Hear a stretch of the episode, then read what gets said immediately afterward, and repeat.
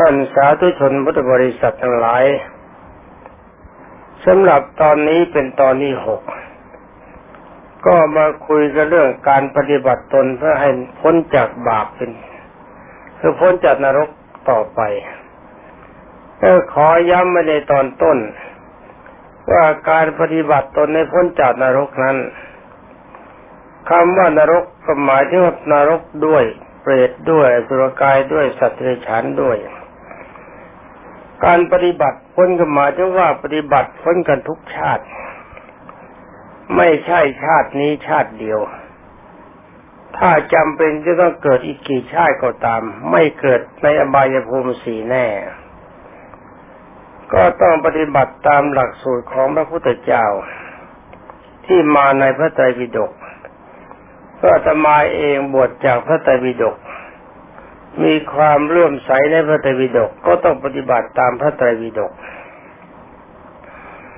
เป็นว่าหลักสูตรพระพุทธเจ้ามีว่าหนึ่งให้มีความรู้สึกว่าชีวิตนี้จะต้องตายไว้เสมอตัดความรู้สึกว่าชีวิตนี้มันไม่ตายคนส่วนใหญ่แม้แต่อาตมาเองก็เหมือนกันในการก่อนที่ยังไม่แก่ก็เลยไม่เคยคิดว่าตัวจะแก่ไม่เคยคิดว่าตัวจะตาย เวลานี้แก่มากแล้วก็เลยลืมความตายไม่ได้ทั้งนี้เพราะอะไรก็ความตายมันเดินใกล้เข้ามาทุกทีมีความรู้สึกว่าชีวิตนี้มันต้องตายแน่แล้วก็ไม่ลืมนึกว่ามันอาจจะตายวันนี้ไว้เสมอเพราะบรรดาญาโยมพุทธบริษัทคิดตามนี้ก็แล้วกันตามที่พระพุทธเจ้าตรัสสอนจะได้ไม่ไปเกิดในอบายภูมิมีนรกเป็นต้นโดยการที่สองมีความยึดมั่นในความดีของพระพุทธเจ้าพระธรรมและพระอริยสงฆ์ยอมรับนับถือด้วยความจริงใจโดยการที่สามรักษาศีลห้าให้มั่นคงไม่ละเมิดศีลห้าตั้งแต่วันนี้ไปจนกว่าจะตาย บาปกรรมทั้งหลายที่ทำมาแล้วทั้งหมดสมเด็จพระบรมสุคตทรงตรัสว่าคนที่มีกำลังใจอย่างนี้จะไม่ไปอบายภูมิแน่นอนขบันดาท่านพุทธศาสนิกชนผู้เป็นสาวกขององค์สมเด็จพระชินวรโปรดปฏิบัติตามนี้จะได้พ้นนรกกันแต่ความจริงเรื่องการพ้นนรกไม่เกิดเป็นในอบายภูมิแน่นอนแล้วก็ต้องคิดเหมือนกันบางทีคนที่มีกำลังใจถึงขั้นนี้แล้วก็ย่องแอบแอบไปใบภูมินิดหนึ่งแต่ไปไม่นานอย่างมากก็ไปแค่เจ็ดวันแต่แอบอยู่ไม่ไม่คนอื่นเห็นเสียงก็ไม่คนอื่นได้ยินรูปร่างก็ไม่คนอื่นเห็นเพราะตัวเล็กๆมากๆแอบอยู่นิดๆทั้งนี้ก็เพราะอะไรเพราะมีจิตคล่องอยู่ในทรัพย์สมบัตินี่แหละความจริงบรรดาท่านพุทธบริษัทการที่จะเกิดในแดนของอบายภูมิเนี่ยมันไม่จำเป็นต้องขาดศีลห้าเสมอไปว่าไม่จำเป็นต้องรามาสพระไตรสรณาคมมีพระพุทธเจ้าเป็นต้นเสมอไปแม้แต่อารมณ์ชั่วมัวหมองนิดเดียวบางทีก็ไม่ถึงกับชั่วอย่างโกตุหลิกะในตอนที่ห้าอันนี้เป็นตอนที่หกธรรมดาญาโยมพุทธบริษัทเกือบจะลืมบอกไปว่าเป็นตอนที่หกเรื่องโกตุหลิกะตอนที่ห้าในความจริงก็มันนึกแช่งชักหักกระดูกใครทั้งหมดอารมณ์ใจดีคิดว่าสุนัขหรือหมาตัวนี้มันดีกว่าเราเกิดเป็นหมาแท้ๆได้กินข้าวมาทุกประยาตจิตไปคล้องอยู่ในสุนัขตัวนั้นแต่สำหรับตอนนี้หกนี่ไม่ว่าถึงฆราวาสแล้วลองมาซ้อนกำลังใจพระเนรเราดูบ้างว่าพระเนรเราที่มีกำลังใจดีมีความเคารพในพระพุทธเจ้าในพระธรรมพระอริยสงฆ์ปฏิบัติในพระธรรมวินัยดีมากสามารถ สามารถทรงอารมณ์ในสังโยชน์ทั้งสามรายการนี้ได้ คำว่าทรงอารมณ์ในสังโยชน์ก็หมายความสามารถหักข้างกำลังใจไม่คิดไปตามสังโยชน์ทั้งสามรายการคัดค้านสังโยชน์สังโยชน์คิดว่าไม่ควรคิดว่าจะตายแต่เราก็พระก็มีความรู้สึกว่าชีวิตนี้ต้องตายเชื่อมั่นในความตายและพยายามทำความดียอมรับนับถือพระพุทธเจ้าพระธรรมและพระอริยสงฆ์แล้วก็มีธรรมวินัยมีวินัยก็เคร่งครัดมีสิ่งมีธรรมะก็ดีแต่ถ้าว่าจิตไปคล้องอยู่ในทรัพย์สินส่วนใดส่วนหนึ่งเข้าความจริงการคล้องแบบนั้นไม่ถึงกับเป็นอาบัติ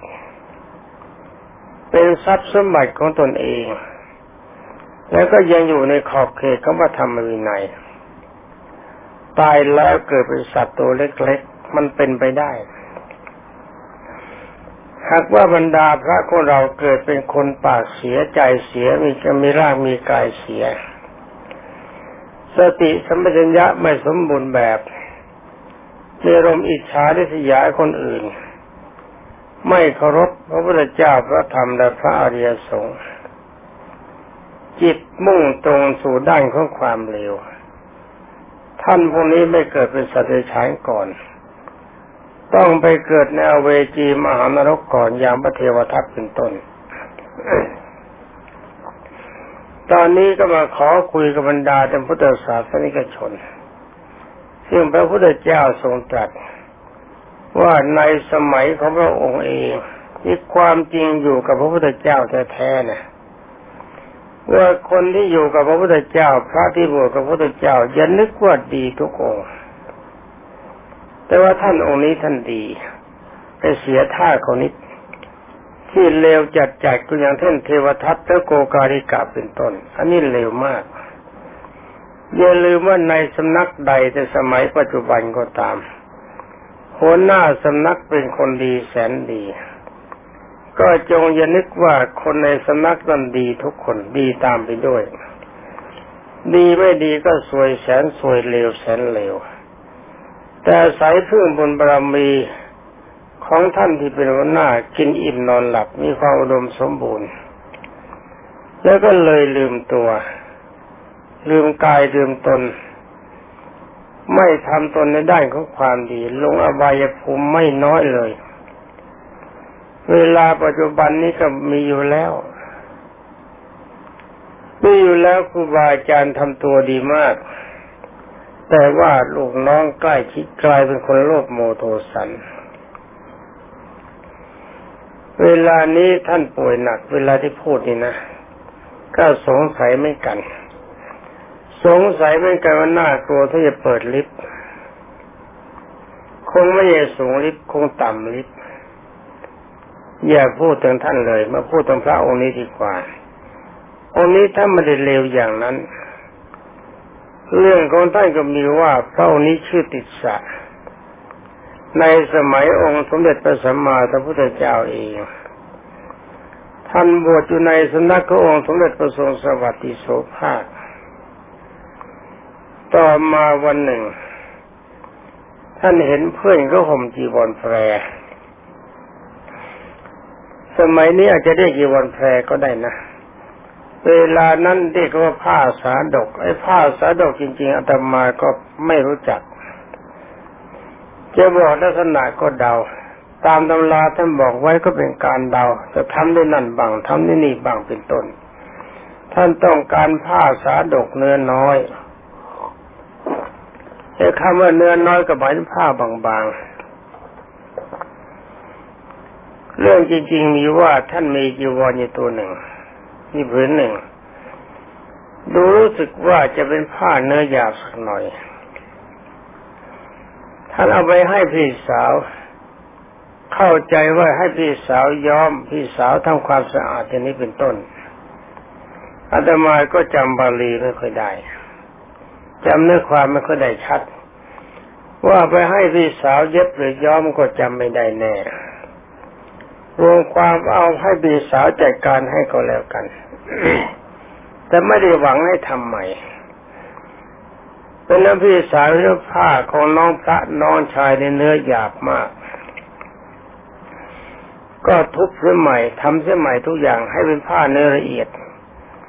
ทอใหม่ทั้งหมดสังจากได้มาทำให้ละเอียดดีแล้วก็ย้อมเย็บแล้วก็ย้อมเสร็จพูดง่ายๆก็เป็นผ้ามีราคาสูงเป็นผ้าแพรก็ได้สมัยนี้นะสมัยนี้เทียบกับแพรหรือป่านเสร็จแล้วก็ไม่ให้พระน้องชายเวลานั้นก็เป็นการพอดีบรรดาแต่พุทธบริษัททั้งหลายพระน้องชายนี่ป่วยมาก ป่วยมากจะไม่สามารถจะครองจีวร น, นี้ได้เห็นผ้าจีวรที่พี่สาวนำไปให้ผ้าของท่านเป็นผ้าเนื้อหยาบแต่พี่สาวนำมาให้นี่เป็นผ้าเนื้อละเอียดมีเนื้อดีมากอาศัยกำลังใจที่สะอาดของท่านบรรดาท่านพุทธบริษัทฟังไปก็ดูจริยาคือกำลังใจของท่านท่านด้วยท่านมีกำลังใจสะอาดมากก็บอกกับพี่สาวว่าผ้าผืนนี้อาตมารับไม่ได้พี่สาวถามว่าทำไม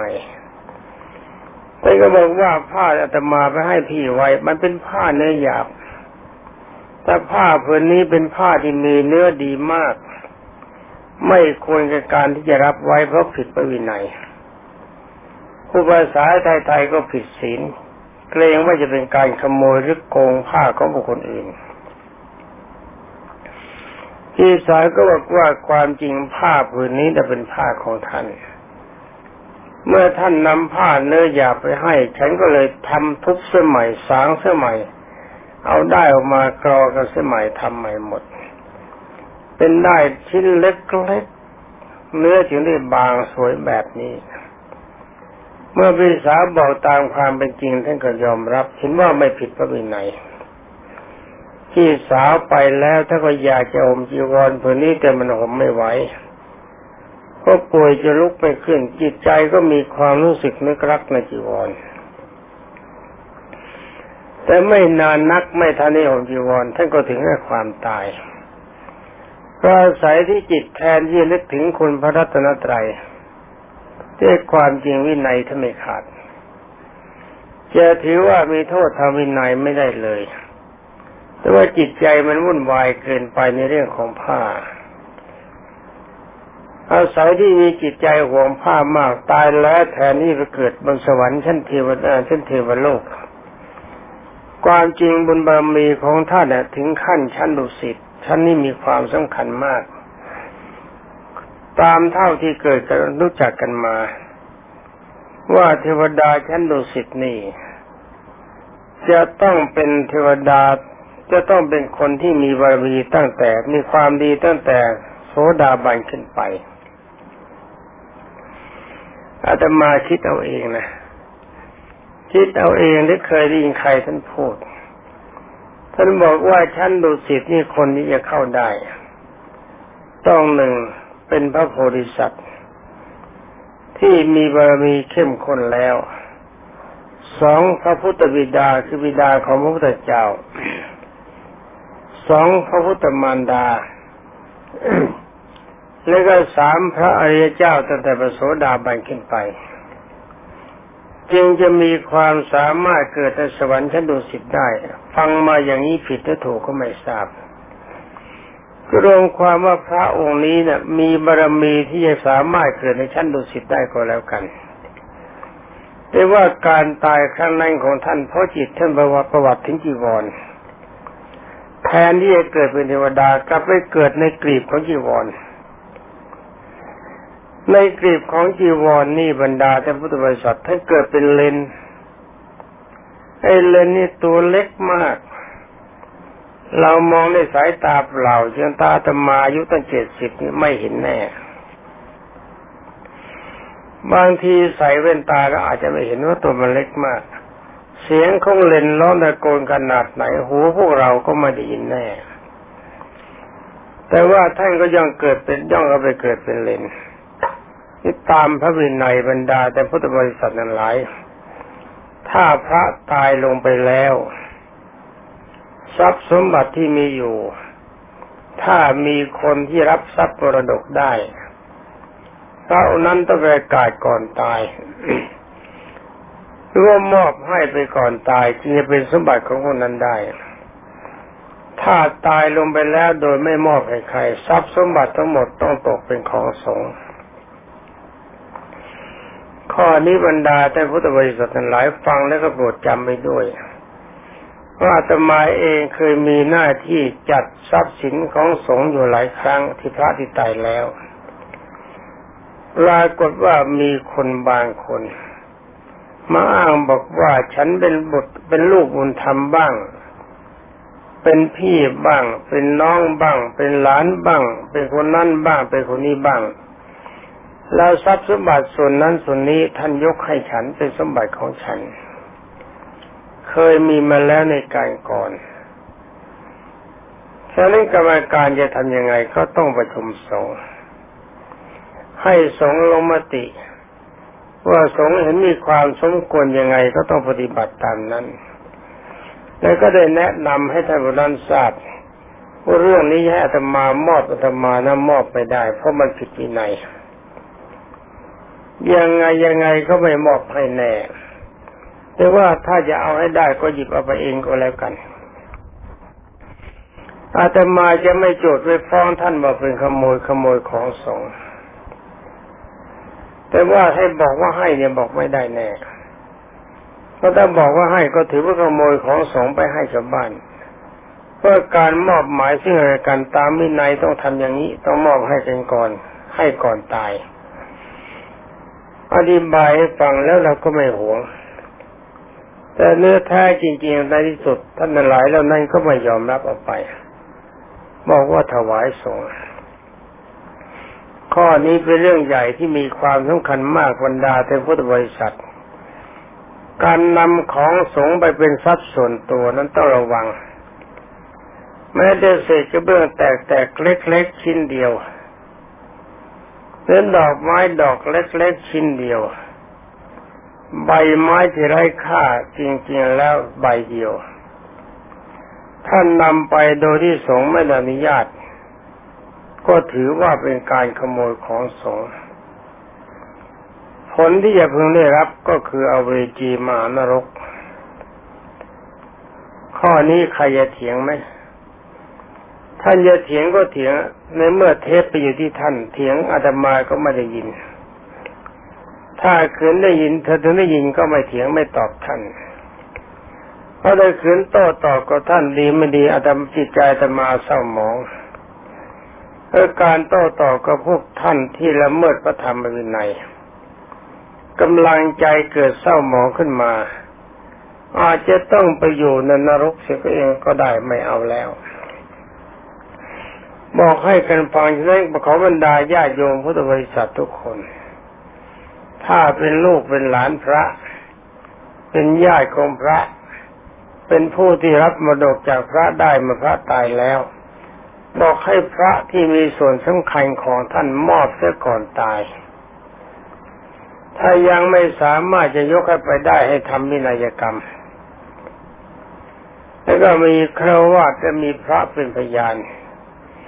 ว่าของส่วนนี้เมื่อท่านตายไปแล้วเป็นสมบัติที่บุคคลนั้นจะพึงได้คนนี้จะพึงได้แต่ข้อนี้ก็ขอเตือนบรรดาพระสงฆ์ทั้งหลายพูดสำหรับญาติโยมก่อนนะถ้าไม่ทำอย่างนั้นถ้าพระตายไปก่อนแล้วท่านนำเอาไปบ้านของท่านอย่าลืมว่าโทษลักของสงฆ์เป็นของไม่เล็กเลยความจริงเราได้มาแล้วก็ตายเราไม่ได้มาแล้วก็ตาย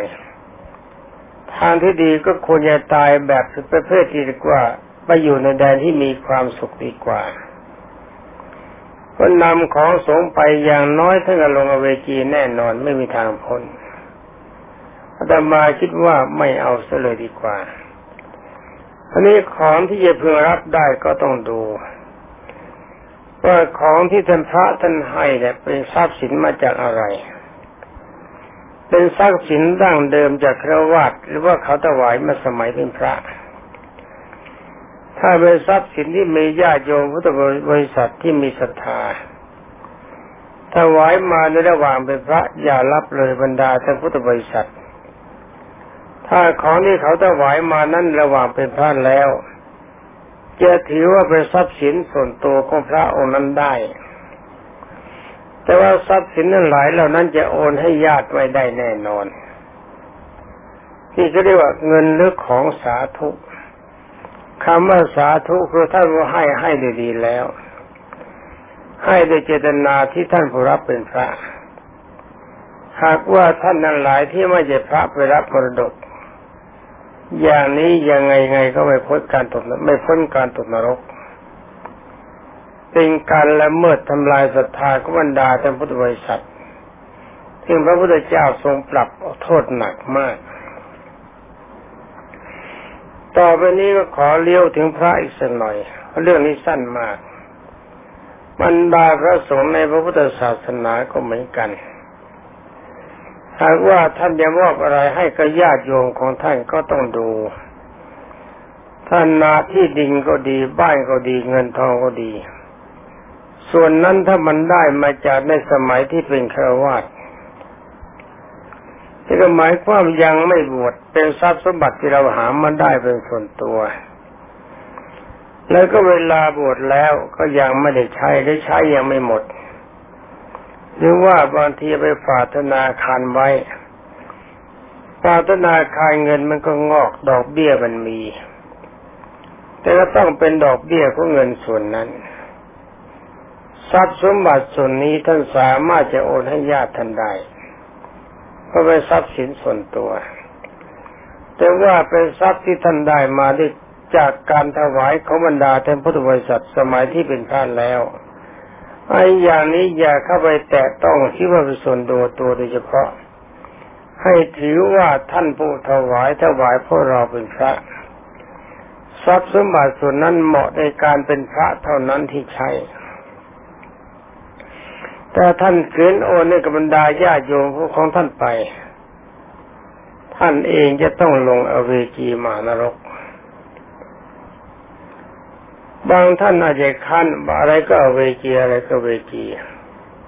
เวลานี้ก็เป็นของไม่ยากเราสามารถพิสูจน์กันได้ว่าพระที่ตายไปแล้วแล้วก็จับจ่ายใช้สอยทรัพย์ประเภทนี้ไปไหนกันมีอยู่เกลื่อนในเวจีมหานรกตอนนี้ไปก็พูดถึงเรื่องพระติสาเพราะเรื่องสั้นแต่นำเรื่องอื่นก็มาประสานประสานให้พอกับเวลาสำหรับพระติสานั้นเมื่อท่านตายจากความเป็นคนอาศัยจิตใจที่รักจีวรความจริงศีลสมาธิของท่านดีต้องถือว่าดีมากจะถือว่าเป็นพระโสดาบันได้หรือไม่ได้ก็ไม่ทราบพอพ้นจากความเป็นเลนแล้วจะได้เกิดเป็นเทวดาชั้นดุสิตกระรวมความก็ทั้งมีความละอายต่อบาปด้วยเอาผ้าจีวรหยาบไปให้ไปให้พี่สาวจัดการพี่สาวทำเป็นผ้าเนื้อละเอียดมาให้ท่านยังบอกว่ารับไม่ได้เออผ้าผืนนี้ไม่ใช่ของท่านผ้าของท่านเป็นผ้าเนื้อหยาบคงจะให้พี่สาวเย็บตัดเป็นจีวรกันมั้งพี่สาวก็บอกว่าเป็นผ้าผืนเดิม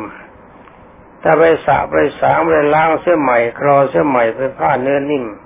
เป็นได้เล็กๆทำให้ผ้าเป็นผ้าเนื้อละเอียดน่ารักท่านจะรับนี่จิตท่านสะอาดขนาดนี้ ก็รวมความว่าท่านพระติสาตายแล้วก็ไปเกิดเป็นเลน